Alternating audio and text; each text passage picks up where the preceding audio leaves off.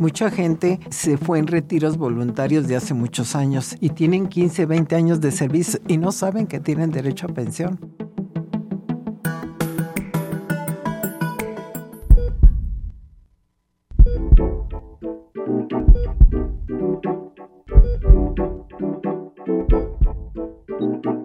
Esto es El Corazón del Iste.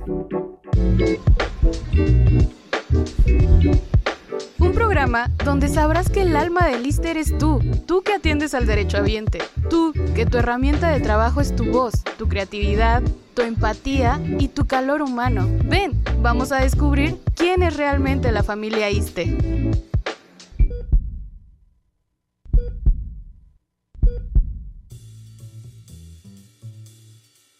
Hola, soy Claudia Mejía y estamos en un episodio del Corazón del Liste. Como ya saben, el Corazón del Liste pues nos acerca más a las personas que trabajan directamente con derechohabientes o con trabajadores. Todas estas personas que a veces vemos pasar así que vamos a hacer algún trámite y no sabemos cuál es la magnitud de su labor. ¿Tú crees, Cristian, que a ti te ha pasado? O sea, que veas a alguna persona y que digas, ¿qué hará? Sí, no, todos los días. La verdad es que en el instituto somos tantas personas y cruzamos con muchos compañeros que no sabemos cuál es la labor que desarrollan, pero que sabemos que al final mucho de su trabajo es muy importante y es vital para el instituto y para los derechohabientes. Y para ello, precisamente, tenemos la presencia de María Eugenia Torres, que ella es una compañera que trabaja en Ventanilla Única. Bienvenida, ¿cómo estás? Buenas tardes. María Eugenia Torres para servirles. Estoy, yo veo lo que es décimo transitorio, las pensiones directas y gastos funerarios. Pues realmente hoy vamos a, matar dos pajas de un tiro porque vamos a ver este tema que haciendo nuestra junta de producción decíamos, bueno, ¿qué es esto del décimo transitorio? ¿Qué es esto de las cuentas individuales? Pero hoy nos vamos a enfocar en el décimo transitorio. ¿Qué es el décimo transitorio? El décimo transitorio es la ley anterior,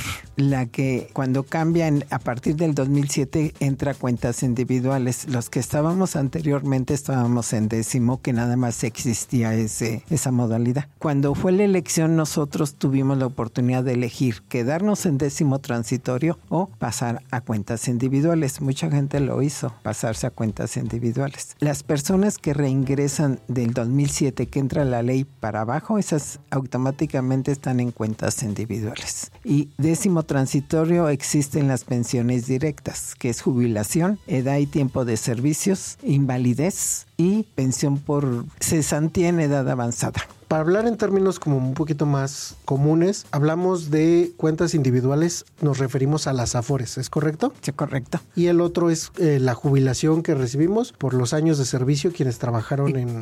en la anterior ley. Ok. Y que seguimos en décimo transitorio. ¿Cuántos años de servicio debo de tener? Bueno, yo ya no, porque estoy en cuentas individuales. pero, de todos modos requieres 25 años. Sin importar si es cuentas individuales o... No, no, para décimo transitorio la mujer nos piden 28 años de servicios o más. Para el hombre nos les piden 30 años de servicios o más. Ese es para jubilación, para llevarse el 100% tomando en cuenta la anualidad de un año para atrás del sueldo que hayas tenido. Y la de edad y tiempo de servicios es, tenemos una tabla con, eh, empezamos con 15 años de servicios el 50%. Y va subiendo con 20 años de servicios es el 62.5%, con 26 años de servicios es el 80%. Aquí va igual a hombres que a mujeres. O sea, si yo tengo 65 años, pero solo tengo 25 años de servicio, me llevaría el 80% de mi pensión. Exactamente, tomando en cuenta la anualidad de un año para atrás. La ley lo marca así. Que eso también es importante. O sea, por ejemplo, yo consigo un nuevo puesto y digo, ah, este sueldo ya me conviene, entonces me quiero jubilar. Por lo menos tengo que haber ganado un año ese sueldo. Exactamente, ah, para llevarse. Ahora, la gente hay veces tienen dos, dos trabajos. Es importante que causen baja al mismo tiempo, porque entonces compactan, dos pensiones no van a poder tener, pero sí se compactan los sueldos. Entonces tienen una pensión más alta. Por ejemplo, una persona gana 15 mil pesos en un trabajo y está activo en otro trabajo que gana 10, entonces no, así haya sido un año nada más que haya trabajado en uno y en los otros los 30 años de servicios, se compactan el sueldo y se lleva entonces los 15 más los 10, 25. Solo es el sueldo, pero no son los años de servicio. No importa aquí, no. Aquí en un trabajo tiene 30 años de servicios y le invitan a trabajar en otro, nada más que con, que esté un año se va con los dos sueldos. Oh, eso es, la verdad es que es muy interesante porque muchos creerían de, ah, pues me jubile de uno y me jubilo del otro. No, y causan baja y pierden, y si pasa un año ya no pueden tomar en cuenta y compactar los sueldos y se van nomás con un sueldo después de haber trabajado 20 años igual. Y mucha gente no sabe eso. Qué bueno que,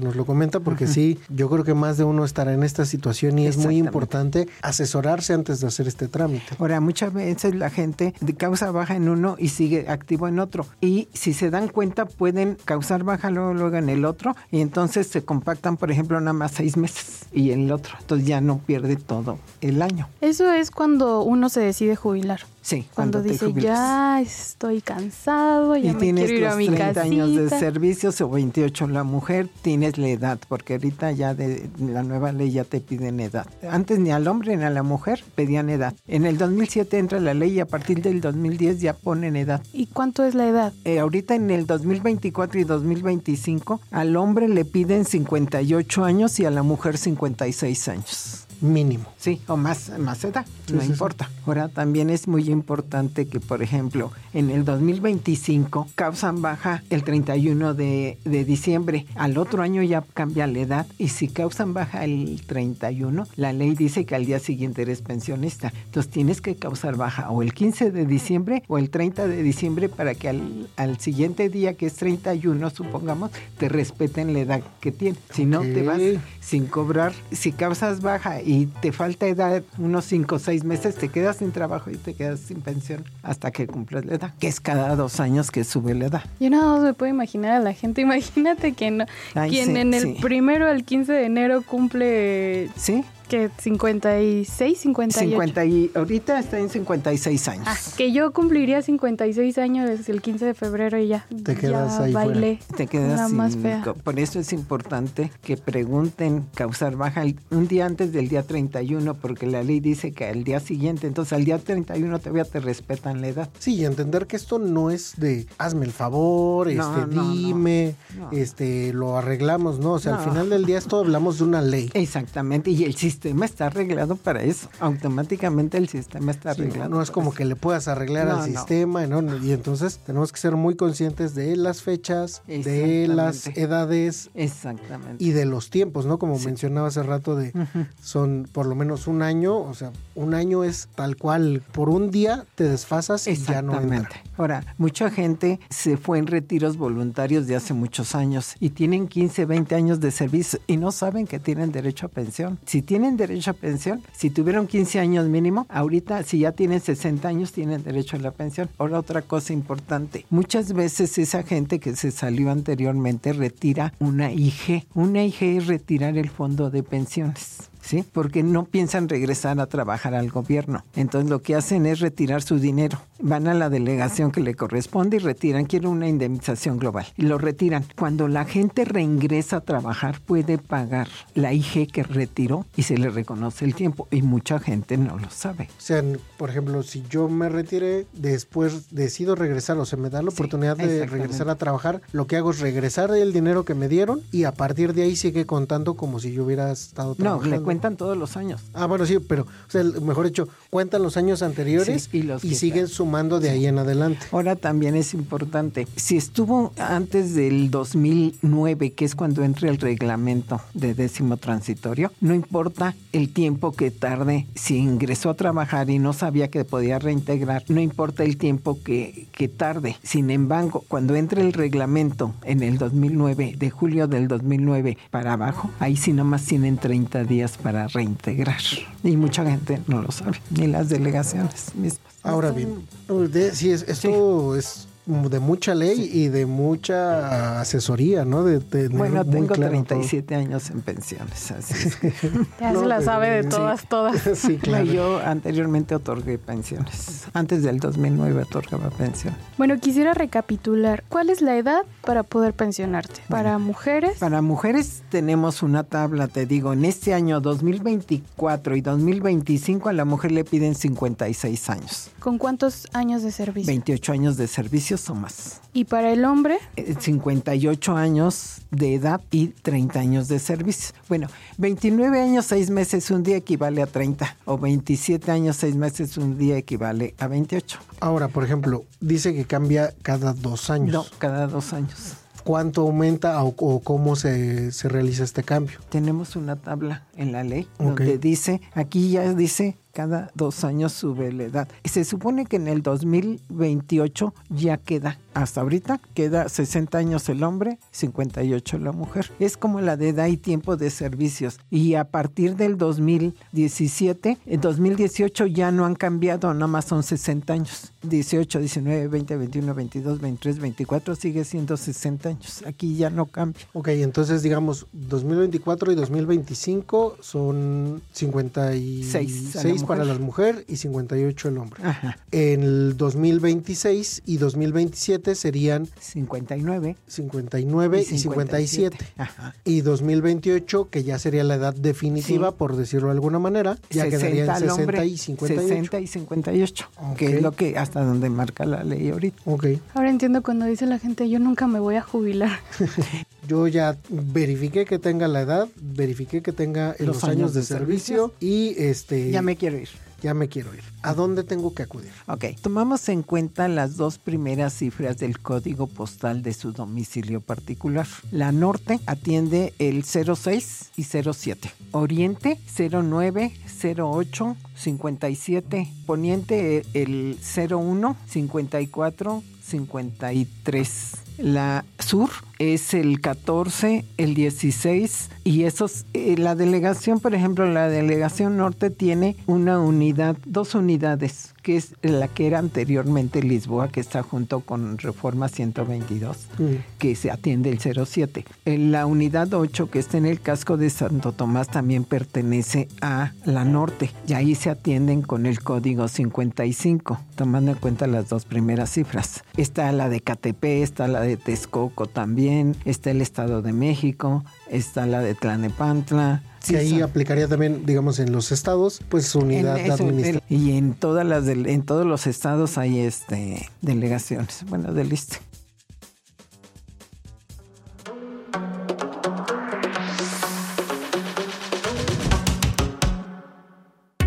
¿Ya nos sigues en nuestras redes sociales oficiales? ¿No? ¿Qué esperas? Búscanos como ISTMX y síguenos en Facebook, Twitter, Instagram, TikTok y YouTube.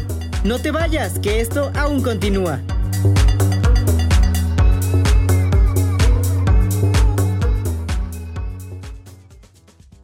Sí, ahorita que comentar lo del código postal, o sea, justo yo pensé, el código postal de San Juan de Aragón es 07970. Le corresponde a la norte. Exacto.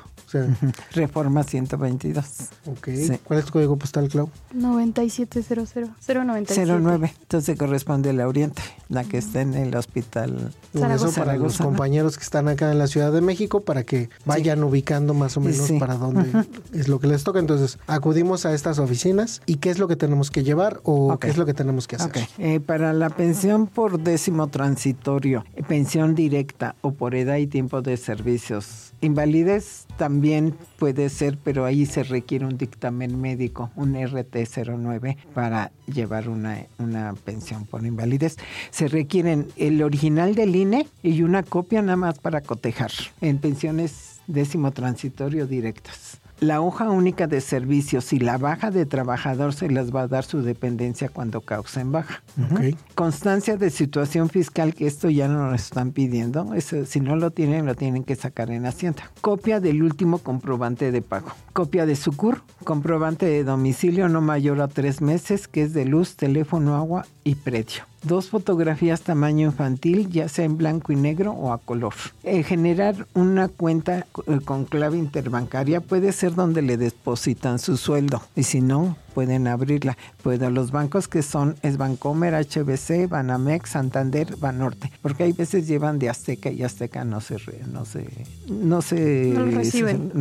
y tanto la pensión para la pensión por edad y tiempo de servicios, ahí con todos estos documentos y aparte les piden el acta de nacimiento para demostrar que tienen los 60 años. Muy bien. ¿sí?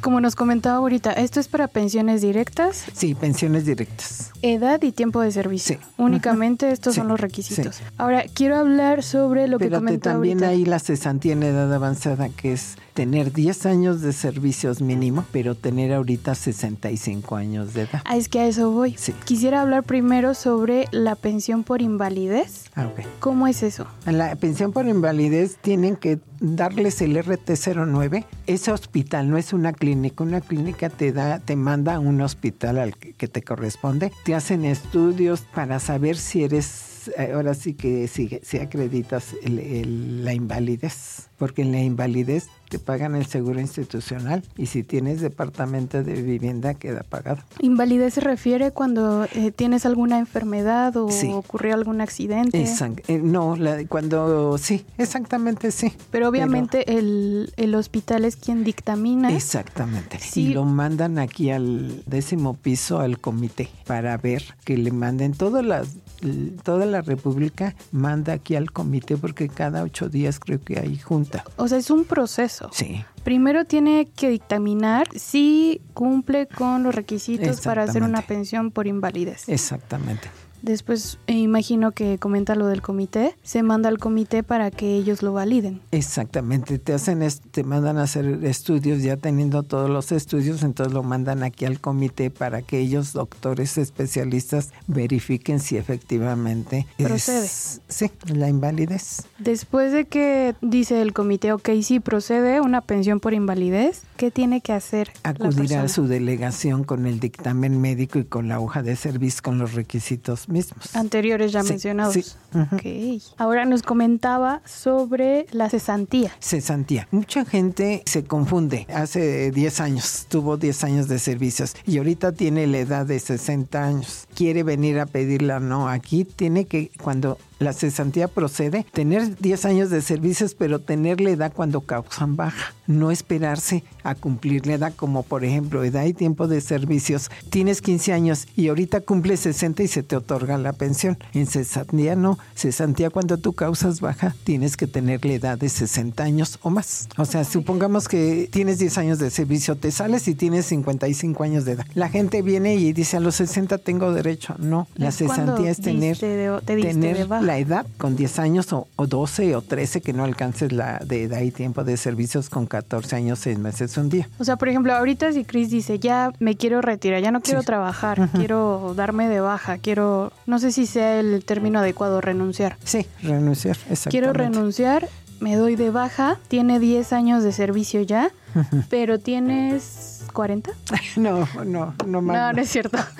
tiene 30 años trabajando, eh, 30 años de edad y 10 de servicio. No tiene derecho en la No cesantía. tiene derecho. O sea, si llega en unos 10 años a decir, oigan, quiero mi pensión por cesantía, No, pues no, porque, Porque la ley dice que tenías que haber causado baja teniendo la edad. Eso no Sí, aplica, no. pero si aplica para alguien que tuvo 10 años o más de servicios y que tenía 60 años de edad, Sí. sí, puede aplicar. Así puede aplicar. Otra cosa que si fallece la persona y tenía la edad, ya no se le da la pensión a la viuda. A la viuda anteriormente, hace muchos años sí se daba, pero conforme a la ley lo quitaron. ¿sí? Ahora también muy importante, yo tengo décimo transitorio. Yo elegí décimo y quedo en décimo. Me salgo de trabajar, reingreso a trabajar y la gente cree que se va a ir a cuentas individuales. No, si ya elegimos, si estamos en décimo, ya nos salimos con décimo, así re- nos salgamos y regresemos cinco veces, quedamos en décimo transitorio. Y la gente, mucha gente cree que re- se va a cuentas individuales porque causó baja y regresó. Si ya elegimos, si ya tenemos décimo transitorio en el sistema, ya no te lo quitan. Y la gente muchas veces le dicen, es que si tú regresas te vas a ir a cuentas. No, Eh, por eso ya no regresan a veces, ¿no? eh, sí, También. exactamente. No, se quedan en décimo transitorio siempre y cuando cuando causaron baja eran décimo transitorio. Los que se van a cuenta son los que supongamos que antes del 2007 causaron baja.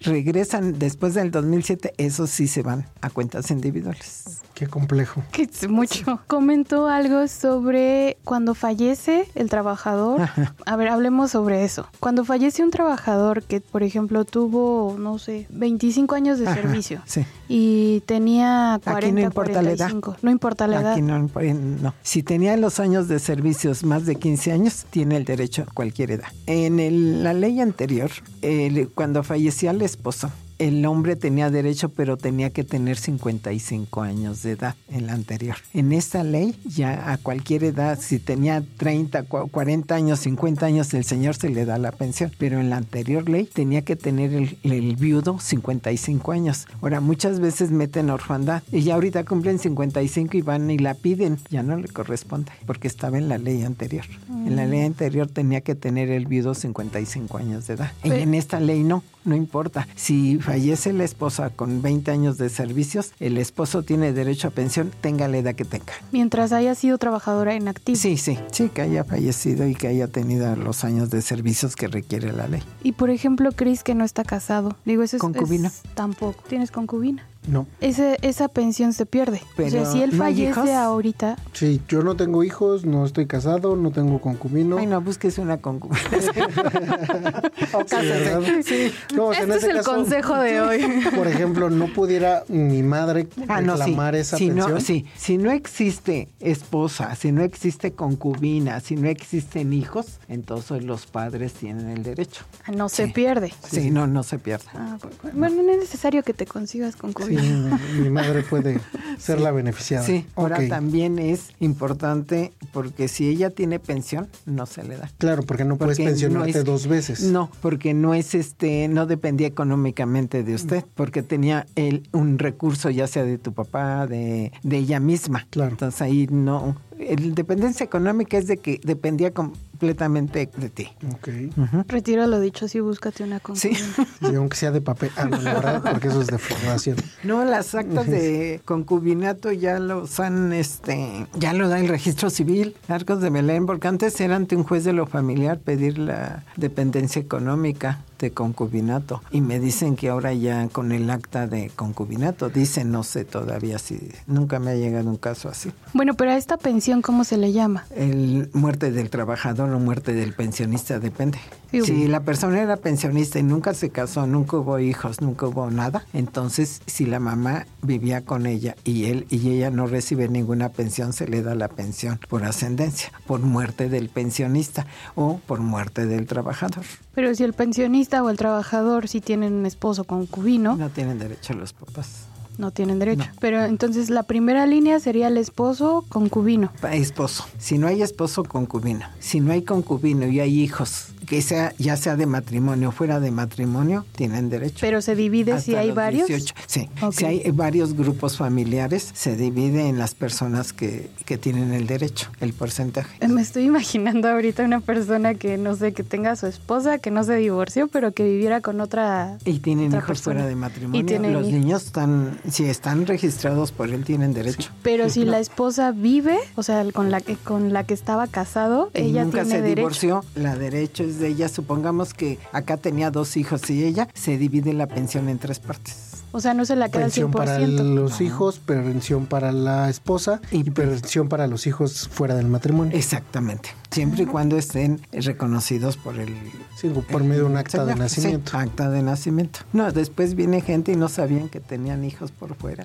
Sí. No, sí, sí ha de suceder. Son, son esas cubetadas de, eh, Sí. de agua fría que se llevan Sí, algunas parejas, sí, ¿no? sí. Sí, sí, me imagino. Pero ya fallecida la persona, y Pues ya el no problema pueden. ya es acá, no. Exactamente. Y sí existen muchos, ¿eh?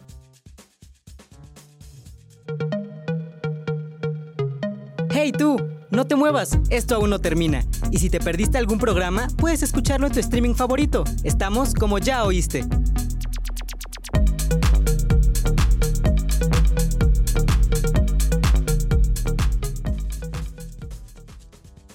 Ahora, Muchas ¿cuánto gracias. tiempo pasa más o menos entre que tú solicitas eh, ¿La tu baja y, y entra la pensión? Teniendo todos los documentos, son 20 días. Anteriormente eran hasta 8 meses, 9 meses. Ahorita son 20 días. Si ya metiste todos tus documentos, están correctos, en 20 días te cae el primer pago de pensión. Estamos adelantados en nóminas dos meses. Entonces, supongamos que causó baja en enero, en diciembre, le depositan enero, febrero y marzo. Y el Afore, ah, cuando reciben el primer pago de pensión, el Afore les cae, que viene siendo SAR, ISTE y vivienda si nunca pidieron vivienda. Si pidieron vivienda, entonces nomás es SAR, ISTE, siempre y cuando sea pensionista el Afore. Si es otro Afore, Banorte, Bancomer, Banamex, entonces con la concesión de pensión que le van a dar, con eso van y piden su Afore. O sea, aparte de la pensión, son otros... Eh, pues lo que todos tenemos afuera es que después vienen unas personas, le digo, ¿qué afuera tiene? No soy décimo transitorio, aunque somos décimo transitorio, tenemos el Afore, tenemos SAR, este y lo que es vivienda. Por ejemplo, yo ya saqué dos veces lo del eh, SAR. Yo tuve departamento, pero lo terminé de pagar. Entonces se va generando. A los 65 años puedes sacar uno aunque esté activo.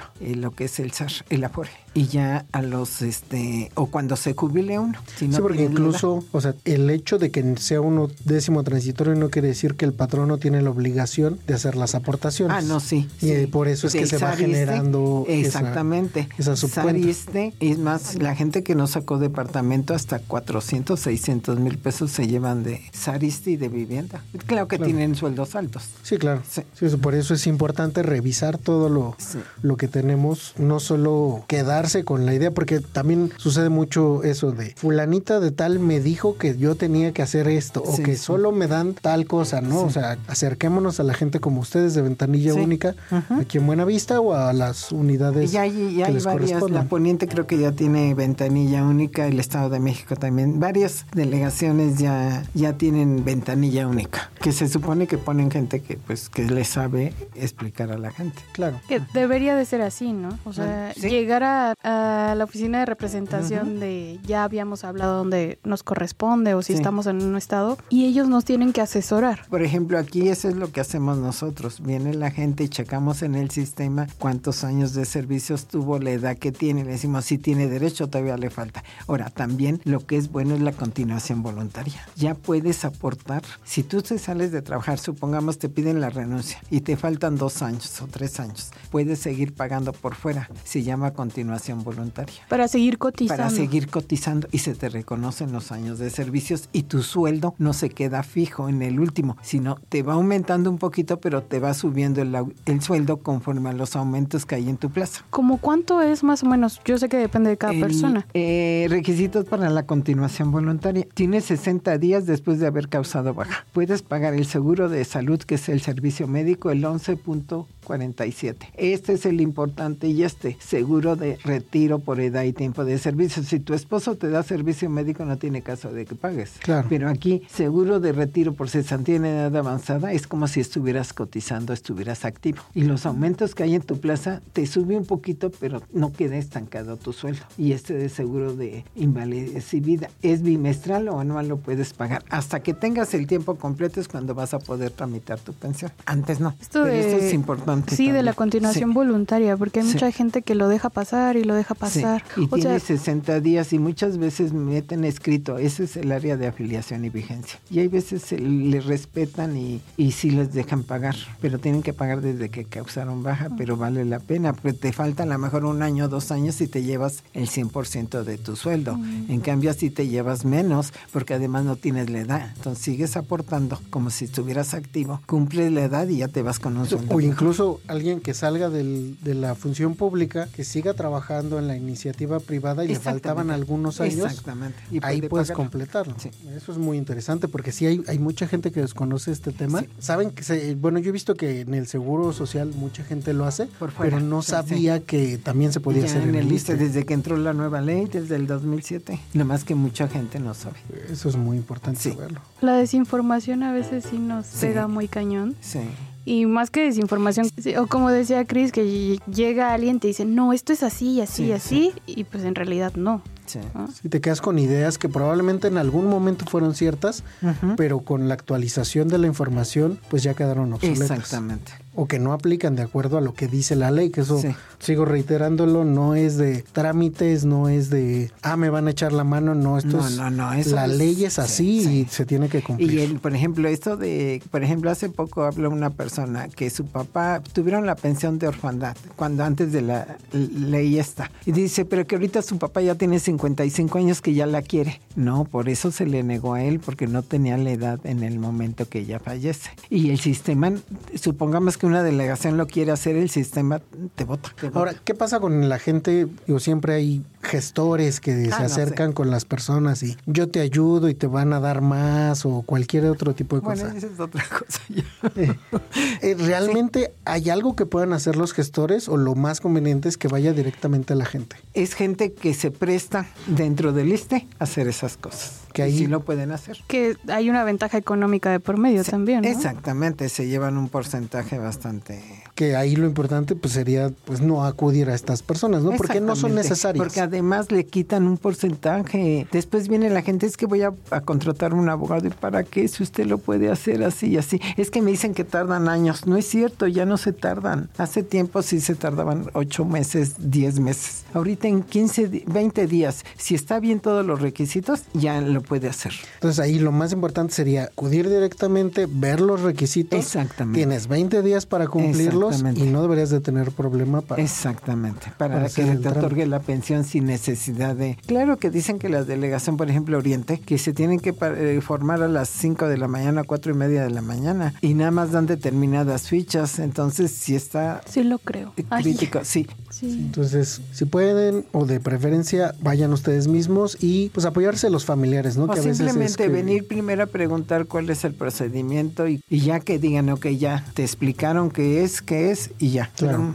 mucha gente después porque les falta tiempo o están, como dicen, en otro trabajo y quieren pagar a un abogado, pero les cobran cantidad fuerte sin no, No hay tienen por qué necesidad. pagar. Exactamente. Ay, Ahorita que es que trae la ley del ISTE aquí, pues hay que echarnos una, una leída Sí, también a la sí, ley, porque a veces creo yo que echamos la culpa a la gente que nos atiende o que nos que está para atendernos, Sí. pero pues nosotros tampoco nos informamos o no le, no le damos una leída. Sí. ね、También ya está en internet para su consulta. Sí. En la Digo, si son... Y ahí eh, están todos los artículos, lo que procede y no procede. Sí, o sea, si igual no, no son tan diestros en la computadora, acérquense a algún familiar, algún amigo que les pueda ayudar a descargarlo e Ajá. imprimir Exactamente. y consultarlo. ver, Ahí sí. está todo realmente. Simplemente los años de servicio y la edad que tiene que tener, que es lo más... Lo importante. Mencionaba lo de los 20 días para poder hacer el trámite. Eh, no, metes tú tus papeles a tu delegación y si está todo completo como lo que piden, en 20 días te hacen el depósito. Ah, entiendo. Pero entonces, ¿cuánto tiempo es desde que me quiero jubilar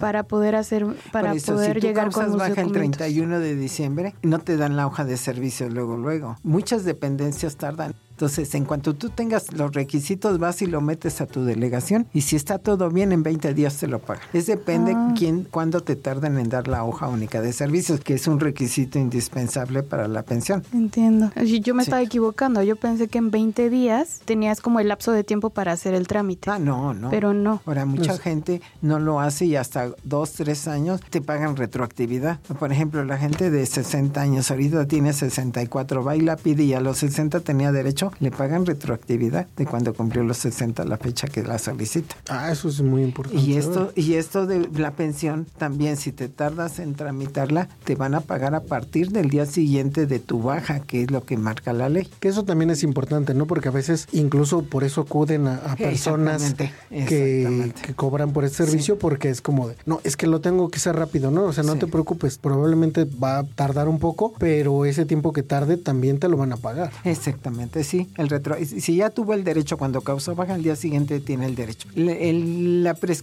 prescribe el dinero, no la pensión. La pensión nunca prescribe. Así pasen 10 años de que no lo emití porque no sabía, porque no lo quise hacer, nada más le pagan 5 años de retroactividad. Los otros 5 se pierden. Hay un artículo de prescripción que ahí dice que todo dinero pasando de 5 años es- se pierde. Se queda el instituto con él. O sea, tienes el límite de cin- Sí. hasta 5 años para poder para hacer que te el paguen trámite. retroactivo, para que te paguen. No, la pensión no se pierde. Así pasen 10, 15 años, tienes el derecho, se te da. Que muchas veces dices, ¿por qué hasta ahorita? Bueno, pues porque no sabía, ¿no? O quizá haya gente que también diga, ay no, ya se me pasó el tiempo, ya llevo muchos años sin hacerlo ya y ya no voy a no. poder. Sí, Sí. y probablemente en ese momento, como decía, solo te van a pagar cinco años para atrás, pero de ahí en adelante vas a seguir recibiendo tu Exactamente, pensión. tu pensión. ¿Hay algún otro tipo de pensión nos esté pues faltando. Es la directa, que es la jubilación, edad y tiempo, invalidez y cesantía en edad avanzada. Muerte del trabajador, muerte del pensionista, este, la de ascendencia, si es que no existe nadie en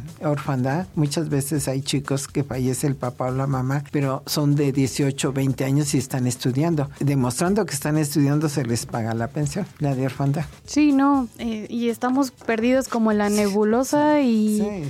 igualmente todo lo queremos fácil, todo lo queremos para allá y entonces también entran estas personas de intermediarios y bueno, es todo un rollo, ¿no? También nos comentaba que hay otra modalidad que es muerte del trabajador. Son las personas que fallecen estando activos y tienen derecho la esposa o el esposo o hijos de matrimonio o hijos fuera de matrimonio o en su defecto si no hay esposa, no hay concubina, no hay hijos, puede ser por ascendencia a los padres. Era lo que hablamos hace rato con Chris, de que se consiguiera una concubina.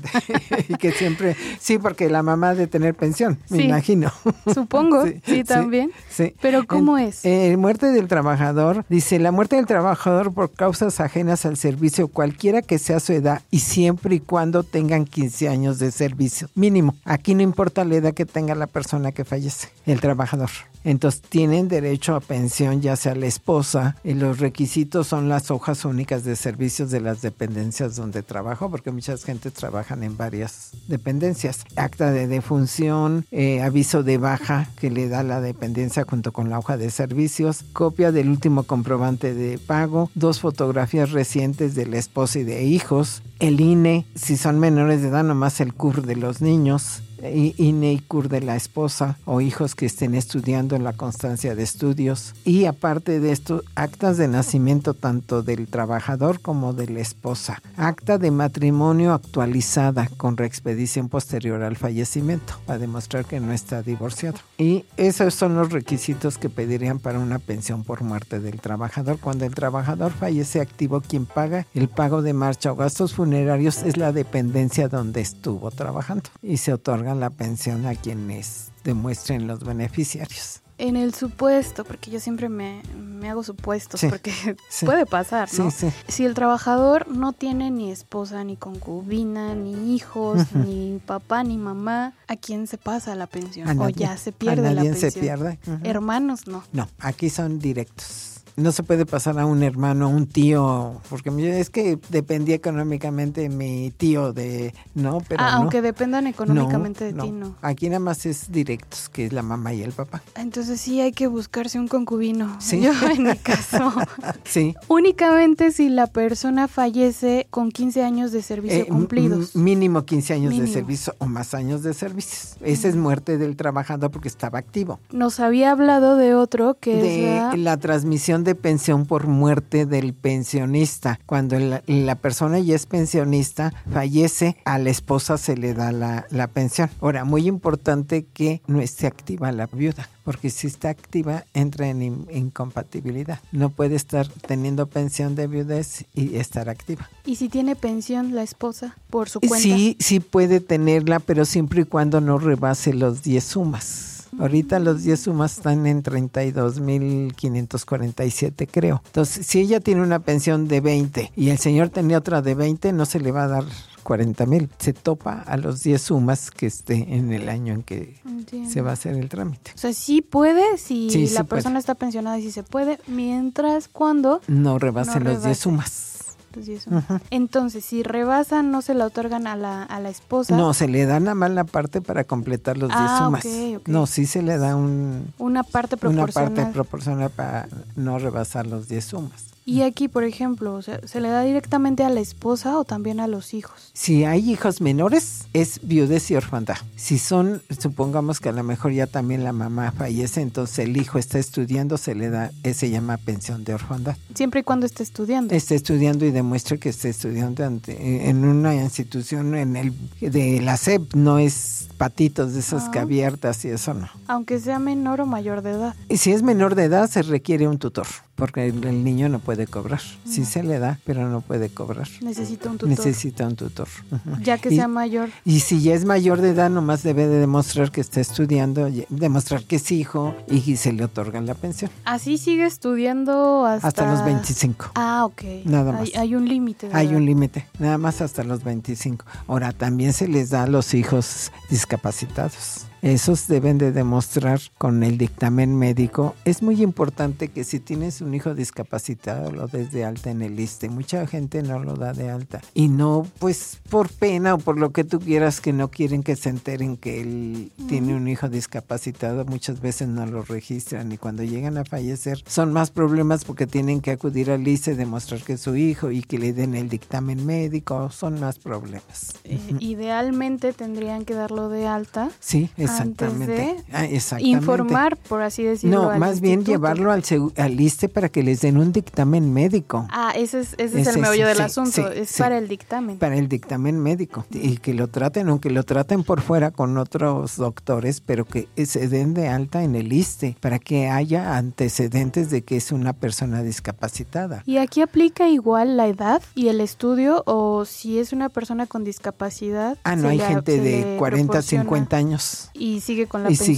siguen sí, con la pensión hasta que fallezca. Por el caso de que es una persona con discapacidad. Exactamente. Y esto sería, te digo, igual lo mismo, llevar este acta de defunción, último comprobante de pensionista, el talón de pago como pensionista, identificación eh, de la credencial del lector de la persona, por ejemplo, en este caso de, quien va a solicitar la pensión, presentar la credencial de pensionista de esta persona, del, del que generó el derecho, copia del CUR, formato de RENAPO impreso por internet, comprobante de domicilio no mayor a tres meses. Los demás requisitos, un estado de con cuenta interbancaria, ya sea de también del Banco Bancomer, HCBC, Banamex, Santander o Banorte. Dos fotografías tamaño infantil. Aparte de esto son el acta de matrimonio posterior al fallecimiento para demostrar que no haya habido divorcio y actas de nacimiento de tanto de la persona fallecida como de la quien va a solicitar el- la pensión. Normalmente son los mismos requisitos. Sí. Obviamente Más o menos, cambia uno que siendo. otro por la Sí. modalidad de, de Sí, del tipo de pensión. de tipo de pensión. Pero si no mal estoy informando, ¿por qué no? En la página de internet del ISTE Sí. vienen unos blogs donde viene esta información de los requisitos. Ajá. Entonces Les ahí piden también. muchas cosas. Pero bueno, y exactamente de esto se tratan este tipo de programas, para que la gente nos escuche y sepa, ah, ok, entonces tengo que ir acá. Bueno, es más fácil ir a la ventanilla única o Es llamar por para teléfono. asesorar nada más porque Sí, claro, sí. para asesorar, pero ya vas más claro con lo que necesitas sí. hacer, ¿no? Ya no estás tan perdido y dices. ¿qué necesito? ¿Qué tengo que llevar? ¿A dónde tengo que ir? ¿Qué pasa si esta situación está así? Entonces, creo que con estos tipos de programas les quedan un poquito más claros Correcto. Ahora, eh, la ventanilla única, ¿hay algún teléfono a donde podamos llamar? Bueno, tenemos el conmutador y por ejemplo yo soy la, la red 12236 y cada quien tenemos, somos varios compañeros y tenemos la, la, la extensión. Que el conmutador es el Cincuenta- 4000 mil. 50, no, 55 51 40 96 17 es Ah. el conmutador de y ahí nomás marcas la red y ya.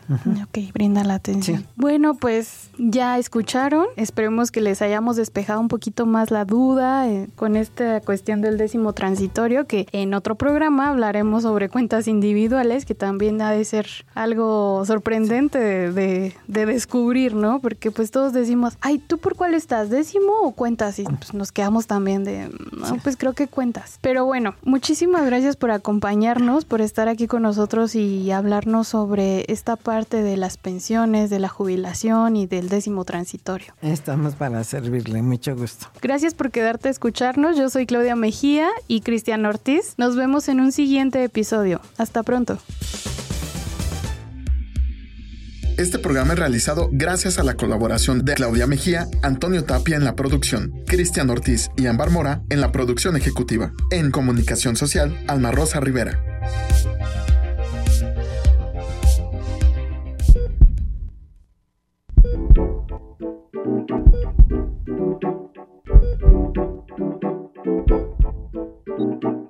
Esto es El Corazón del Iste.